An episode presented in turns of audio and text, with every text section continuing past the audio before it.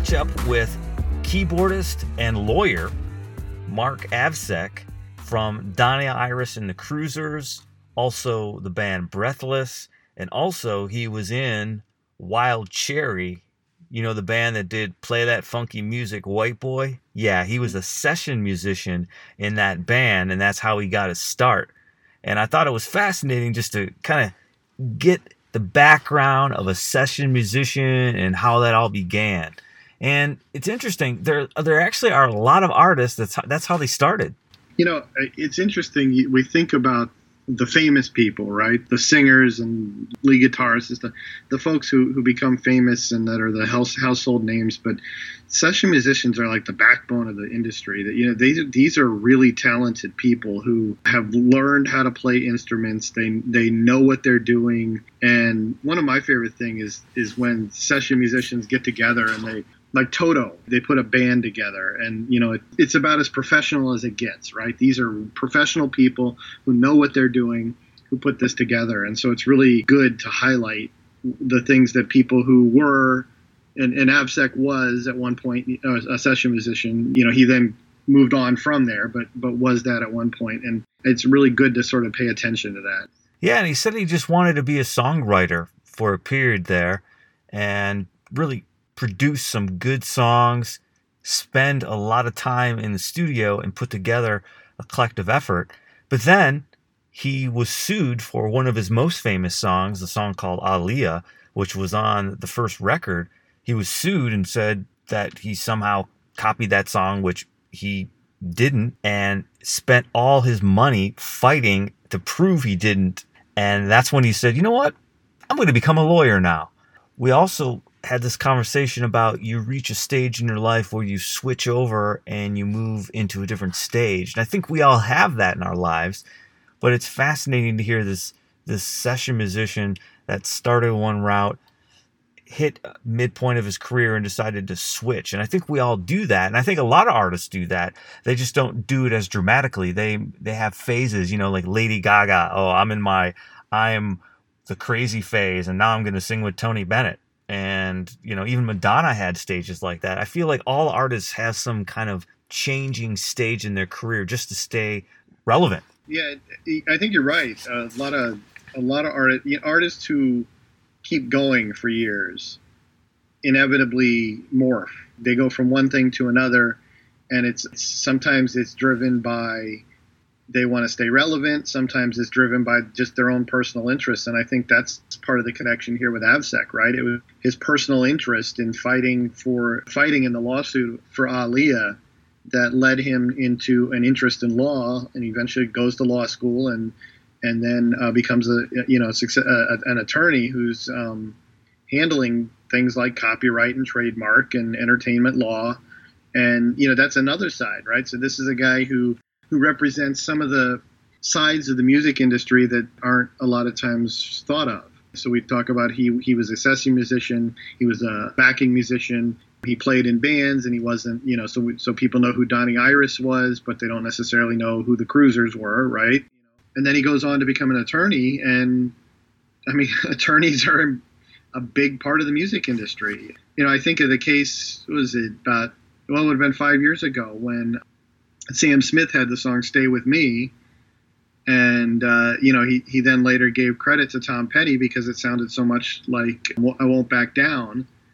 And the story from Tom Petty was they caught it when it was on the way out. I remember I, I am paraphrasing here, but Petty said something the effect of, you know, a lot of times you catch this stuff before it even makes it out, and we caught it, and we contacted Sam Smith's folks and and they were very magnanimous about this. And oh yeah, you know what, you know, uh, it does sound the same, and whether it was, and and I think uh, uh, Petty called it a musical accident, right? That you know you just have melodies in your head and things they come out similarly, and it wasn't like Smith was copying, but it ended up sounding the same.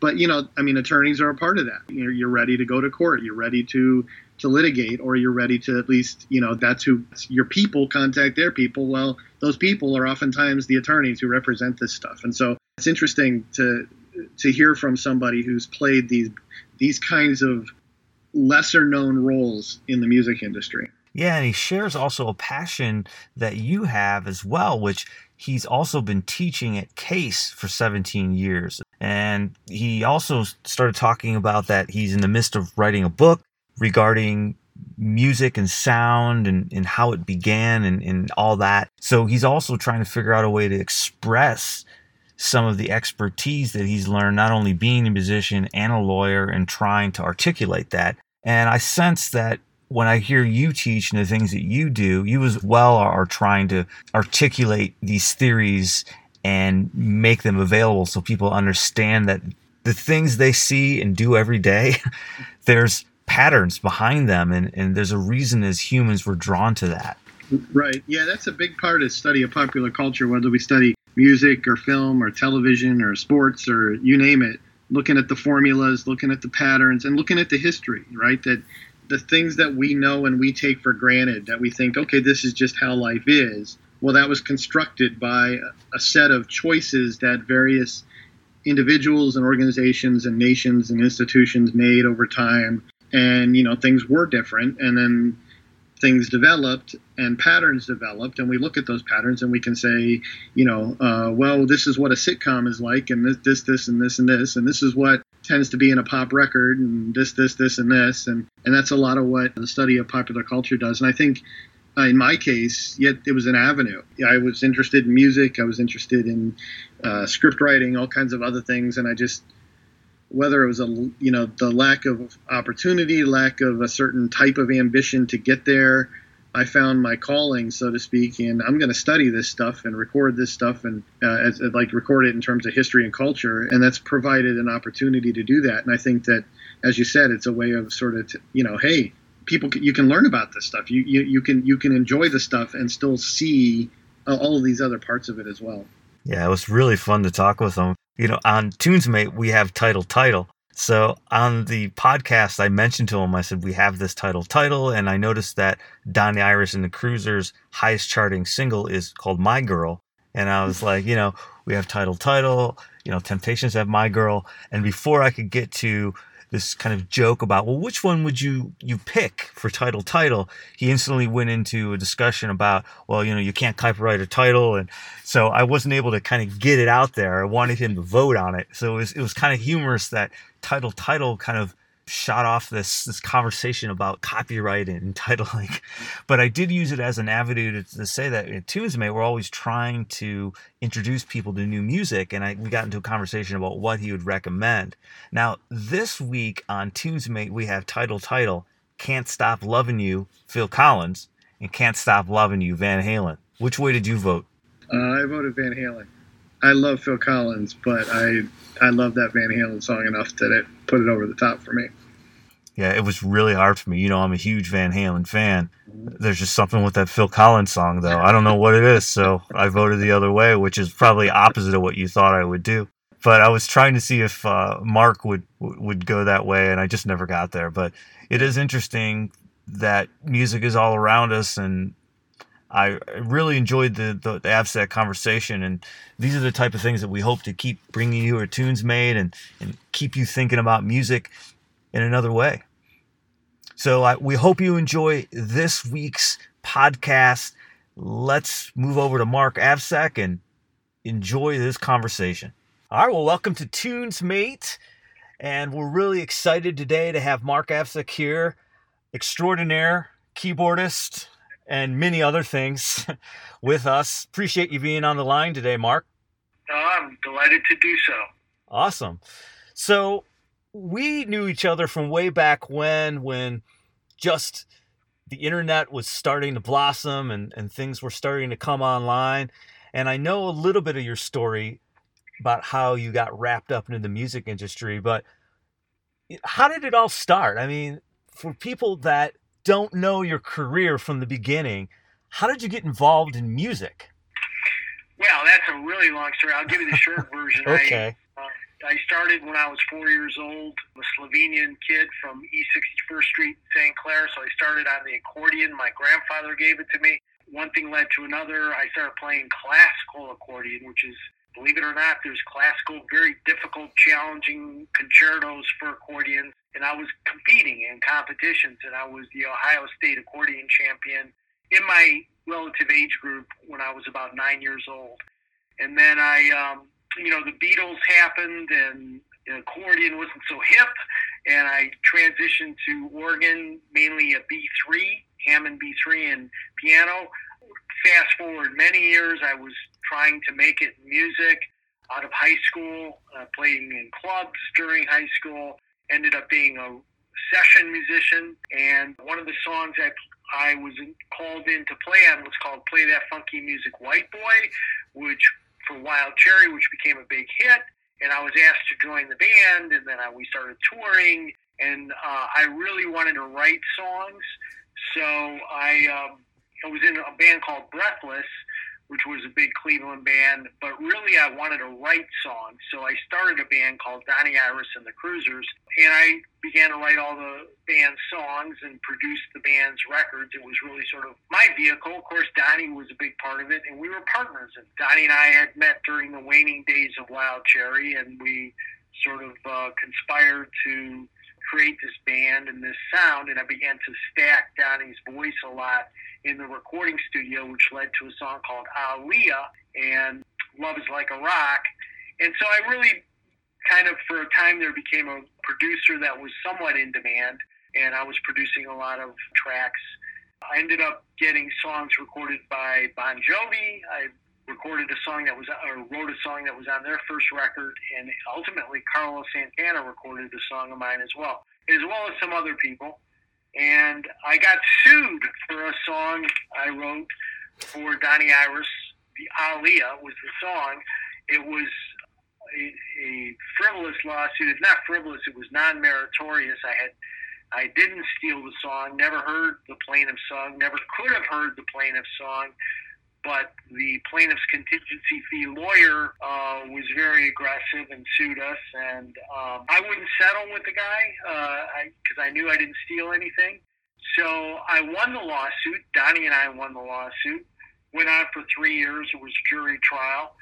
But I lost everything the song made paying our lawyers. So that got me interested in copyright law. And I ended up becoming a lawyer music industry as well as other kinds of creative content and things involving intellectual property. And so now I'm a partner with Benesch and I'm vice chair of the intellectual property group.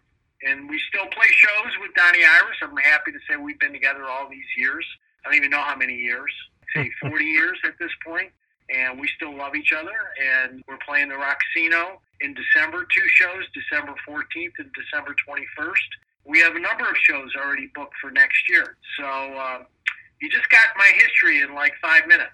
That's amazing. That's like the the Cliff Notes musician abbreviated version. I don't even know. Uh, I think that if we put a backbeat behind that, that could be a song. Mark, that's pretty interesting. yeah.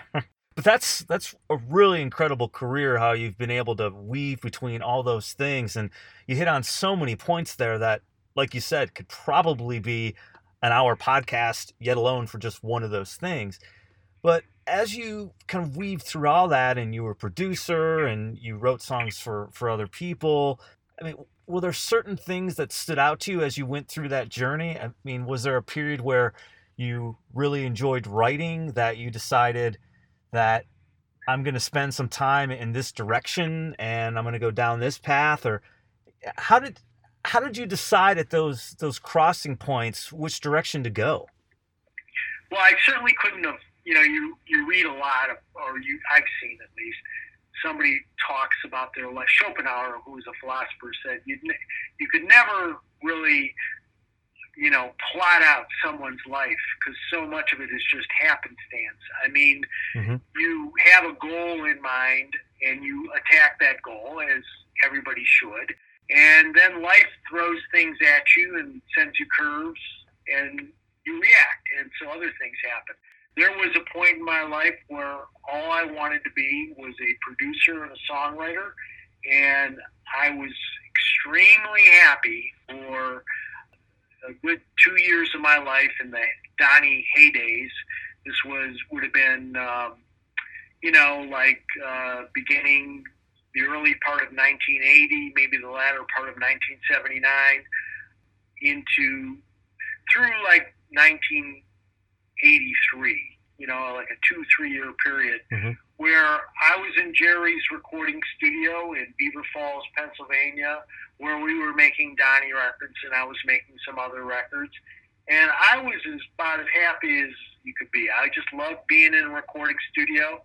I drank a lot of coffee. I smoked a lot of cigarettes.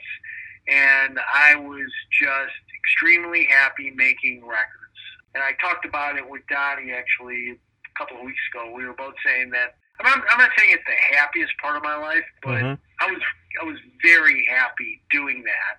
That just you know was not sustainable for an entire lifetime, but I am, am glad I did it. Then it wasn't you know it wasn't necessarily great for uh, personal relationships. Maybe you know you know I, I I was I was very single minded and obsessed with making records, and I and and also for economic reasons. I mean, people think, "Oh my God, you're a big producer. You're you're making you're rich," you know, which is not the case. Uh, you know, so it wasn't sustainable over a lifetime to support a family. Mhm. And of course, I got sued, and that took a lot of money I was making to pay for the lawsuit. So eventually, you have to make conscience driven change. And that's what I called it. You know, I mean, I was maniacal about staying on my path even longer than the other guys in the band. I Hmm. just wouldn't give up the ghost. But at some point, I said to myself, you know, I'm not happy anymore. I'm frustrated. I'm not enjoying this anymore. Uh, I just making. I'm not enjoying music anymore. I wasn't enjoying playing live with the band because it was all tied to trying to get another hit. We had some frustrations with our record company. You know, we didn't think that, you know, for a couple of the things we were putting out, they were, you know, promoting it as as heavily as we hoped they would have. Mhm. So some of that was out of our control, and I just eventually made the change. You know, I was in my early 30s, maybe 31, 32 years old. I said, you know, I'm not going to be happy if I don't. I was ready for something else. I was just so sick of the music industry. So before they would let me into law school, because my my uh, lawsuit made me want to be a lawyer, I felt very abused by the system Mhm. that you could do nothing wrong and you could get sued. And I felt I was just funding lawyers and music experts being a part of this system. And I felt the system was flawed. And I just felt so vulnerable. I just thought, well, this could just happen to me again the next time I write a hit song. So, and and did nothing wrong. You know, I, I could just find myself sued. So I really felt I had to go to law school. I didn't go to undergrad right out of high school. I went to a good high school. I went to St. Ignatius in Cleveland. Just about everybody goes to college out at St. Ignatius. I decided not to because I wanted to just do music. Uh, so I had to go to undergrad in law school. So at the age of 32, I went seven years straight. And I supported a family while I did this as well. So, you know, it was uh, challenging, although I will say not as challenging as some other older students in that age bracket, maybe with families, because I was lucky. I did have some loyalties coming in, and I, uh, you know, I would at least go to law school during the day, and which was much better than going to law school at night. And so I was lucky in a lot of respects. And I, yeah, so then I got totally into school, and my my 30s were just totally about going to school. And then when I was 40, I became a lawyer, and of course, I had to be all about law. So I, I've gone through different phases of my life where I just got into things, and now it's just, they, they kind of all work together. So, and now I teach as well. I've been teaching at Case Law School for about 17 years. So I'm, I speak all over the country about copyright law and some of the new music cases. So, you know, it, it kind of all works together at this point. Yeah, I was going to say you mentioned coffee earlier back. It sounds like coffee could be the uh, continuum there, all the way through school, being able to do all those things, or it's just sheer determination. I'm I'm a pretty determined guy, you know, maybe to a fault, but I can get very single-minded about things, and certainly when I made records, I was completely focused and single-minded with a goal. And then uh, when I began to go to school, I I applied that to going to school, and uh, you know now really for the first time in my life, you know maybe for the last couple of years, and now I'm in my 60s now. I, I think I'm a young 60 something, but I have probably a more balanced life, you know, where I enjoy my law practice and I'm still very involved and I plan to continue to be. I enjoy teaching. I enjoy playing so much with my guys. I can't say I'm super obsessed with anything at this point. I just kind of enjoy life and I enjoy the relationships with my family, et cetera, my girlfriend, et cetera. Yeah, sounds like a great place. I, I saw Donnie Iverson, and the Cruisers, perform at the Moondog Coronation Ball a few years back, and yeah. it was really electrifying performance. I mean, Donnie's still hitting those notes. The band seemed really tight. Are now you said you're performing here in you know I don't know, sometime in next few months with the band. Are you continually thinking about new music or are you going through you know kind of a best of set list or like what's the mindset around the music these days? That's a great question. I'll, I'll say first and foremost the band has never enjoyed playing live as much. Donnie has become fully donnie and i, I don't know i know what that means and it, it just means he's he's really enjoying it and you know, he's 76, which may just shock some of your listeners, but he sings his ass off. He's never sounded better. He's fully enjoying himself. The older he gets, and it's actually the cooler it is at this point. And we, the band has never been better live. We had the same band members. Our bass player, who is the only, you know, replacement guy, Albritton McClain was our original bass player, who was phenomenal he we're still friendly with Albritton, but he went on to other things. He lives in Seattle. It's not practical for him to do these gigs. Paul Goll, who has been his replacement for like 25 years, is the only non-original member, and Paul is great.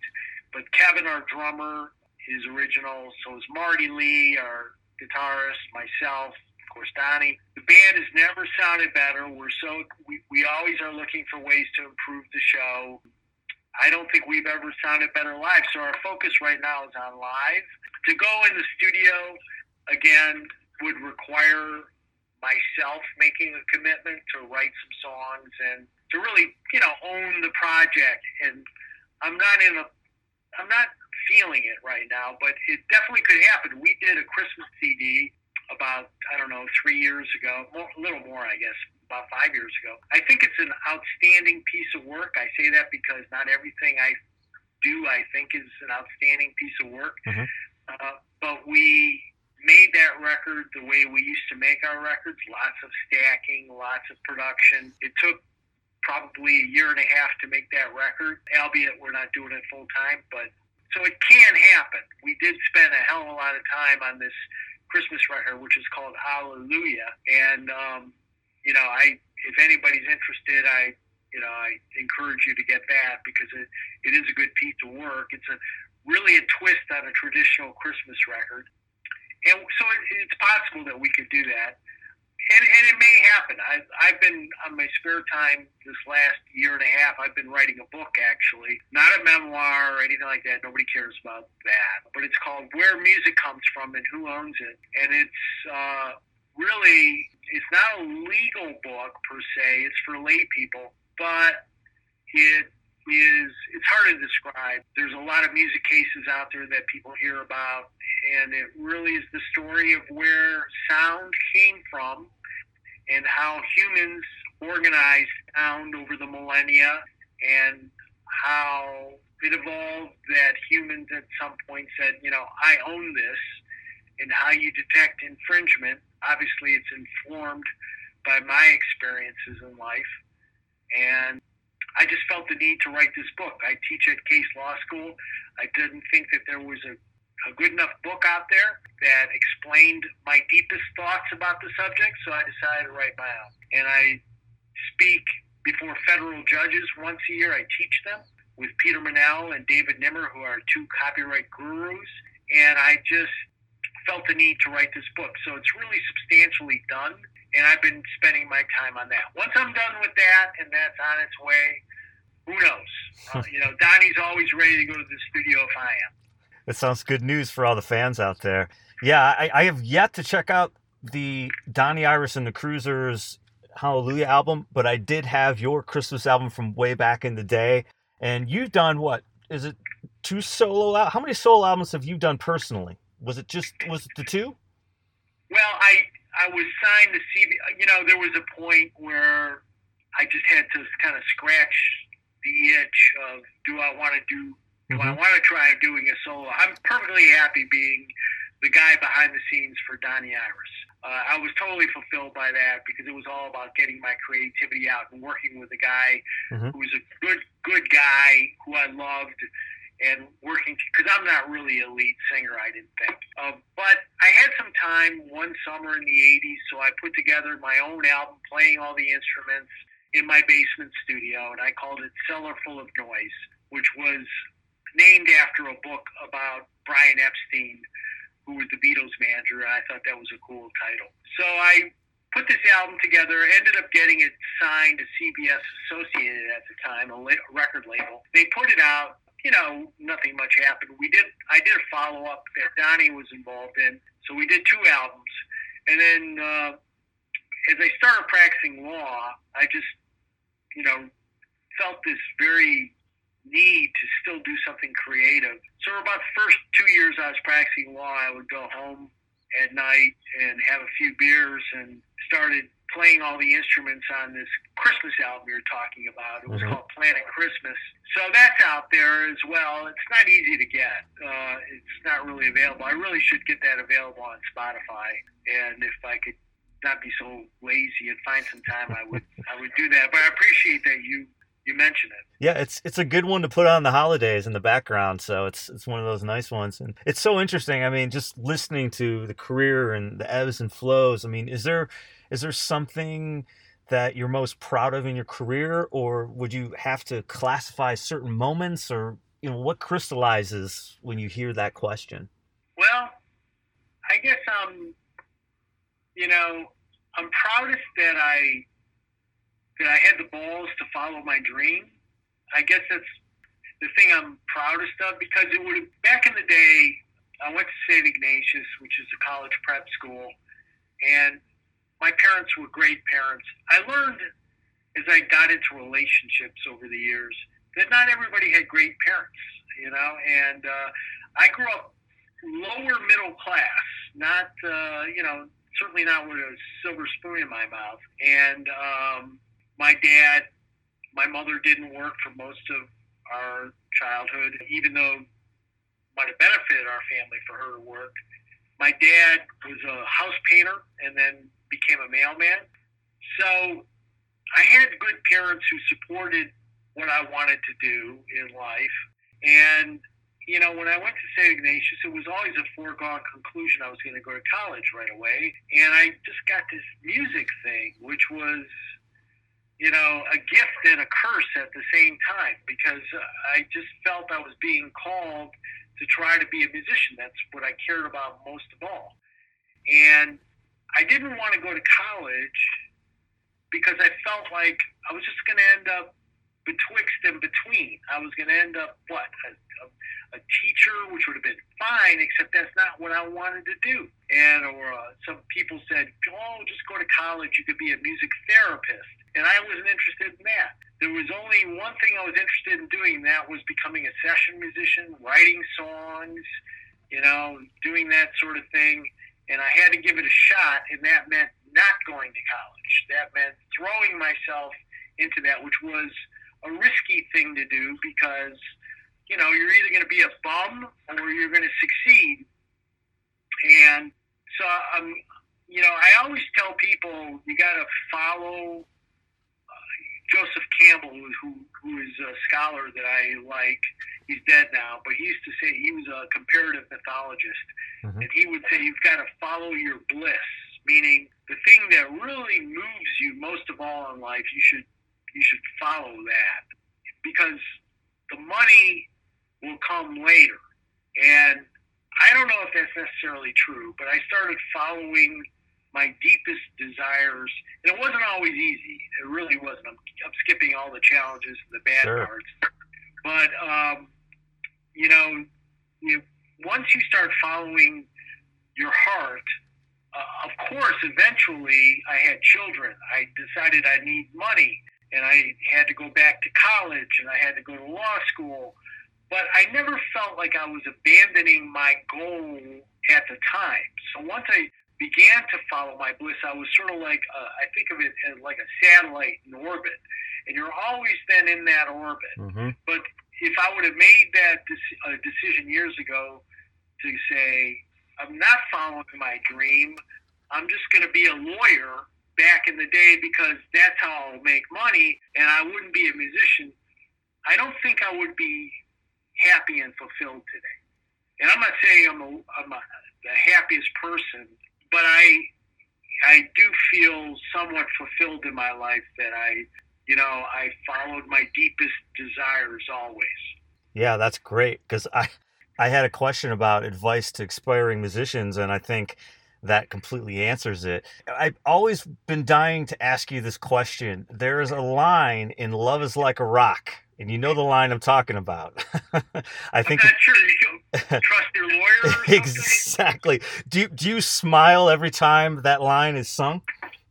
You know, not really. I don't. I don't really think of it that way because uh, you know when I wrote that song, I I had no idea I'd be a lawyer. You know, it was Right. just a lyric, and uh, I so I was fully engaged in what I was doing at that time, and that it's like my life has chapters, and that was that chapter, and then I got into this other chapter. Gotcha. Uh, I don't. I I guess I don't. You know, maybe I should, but I don't. And another thing is interesting is we do this thing on TunesMate. We call it title title. So some examples would be in your catalog. You've got "My Girl." Isn't, Yeah. isn't that the highest charting song uh, within Donnie Iris and the Cruisers um, yeah, catalog? enough, is. Right. It is. And there's another song called "My Girl" by the Temptations. So you know you, you can't copyright you know the title of a song. So there's a lot of songs that are similar out there. So the current poll up is Phil Collins "Can't Stop Loving You," Van Halen "Can't Stop Loving You." If you had a vote yeah, for, I mean that you know that's just common stuff, and you cannot copyright a title. So yeah, obviously we were aware when we wrote "My Girl" that there was this other song called "My Girl." It's nothing like it, but we yeah, you can't copyright a title. We were so heavily influenced by the Beatles. Both Donnie and myself were. So you could see Beatles influences in, in a lot of the stuff we did. We were just so so heavily influenced and admired them. Yeah, well, the, the whole goal of our podcast and website is to expose people to music they've never heard before. So if they know My Girl by the Temptations, maybe they'd ex- if they should explore My Girl by Donnie Iris and the Cruisers. So it's it's constantly trying to expose people to music they haven't thought of before. And if you had to, you know, you talked about the Beatles, but is that has been the I guess one catalyst that's kept you going through all these years. If someone were to come up to you and say, "Hey, Mark, I, I really want to get into Donnie Iris and the Cruisers," is there an album that you would say you should definitely get that album because that's us? I would say, you know, there's there's the first album, which Mhm. is, is special to me because it was our first record and it was a labor of love while I was in another band and just working at night on this. Well, we realized over time was a, a special thing for us, you know. And so there's Leah on that. But I, I would say if I have to pick one album, Mhm. I would say it's the King Cool album, which was our second record, which you know has you know My Girl was the highest charting, but it's really wacky. That was we're talking top forty. I mean there were there were that is not the, the most identifiable song with us. We we have done it live recently, but really on that record is "Love Is Like a Rock." Mhm. That's the way love ought to be. Merilee, some other things that people more associate with our band. So I would say the King Cool album is Nice. is a good place to start. And if you know.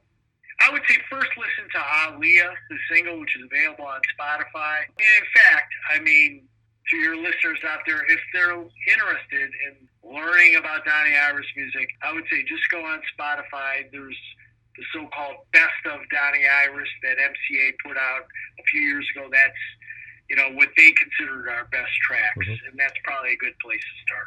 Awesome. Well, I want to be respectful for time. I appreciate you being on the podcast and sharing your story. Did you have anything else, anywhere else our listeners should go to to check out more information about the band? No, I would just say if you like our music, if you check it out, the band is still really great. We'd love to see you at a show playing the Roxian December 14th and December 21st with Michael Stanley. We're playing in Greensburg, Pennsylvania, February 1st and February 8th at uh, the Greensburg Palace. And there are some other shows in 2020. Band is still really good. People seem to like us. We enjoy playing, so come on out and see us. Thanks, Mark, for being on Tunes Mate. Yeah, thanks for having me. Take care.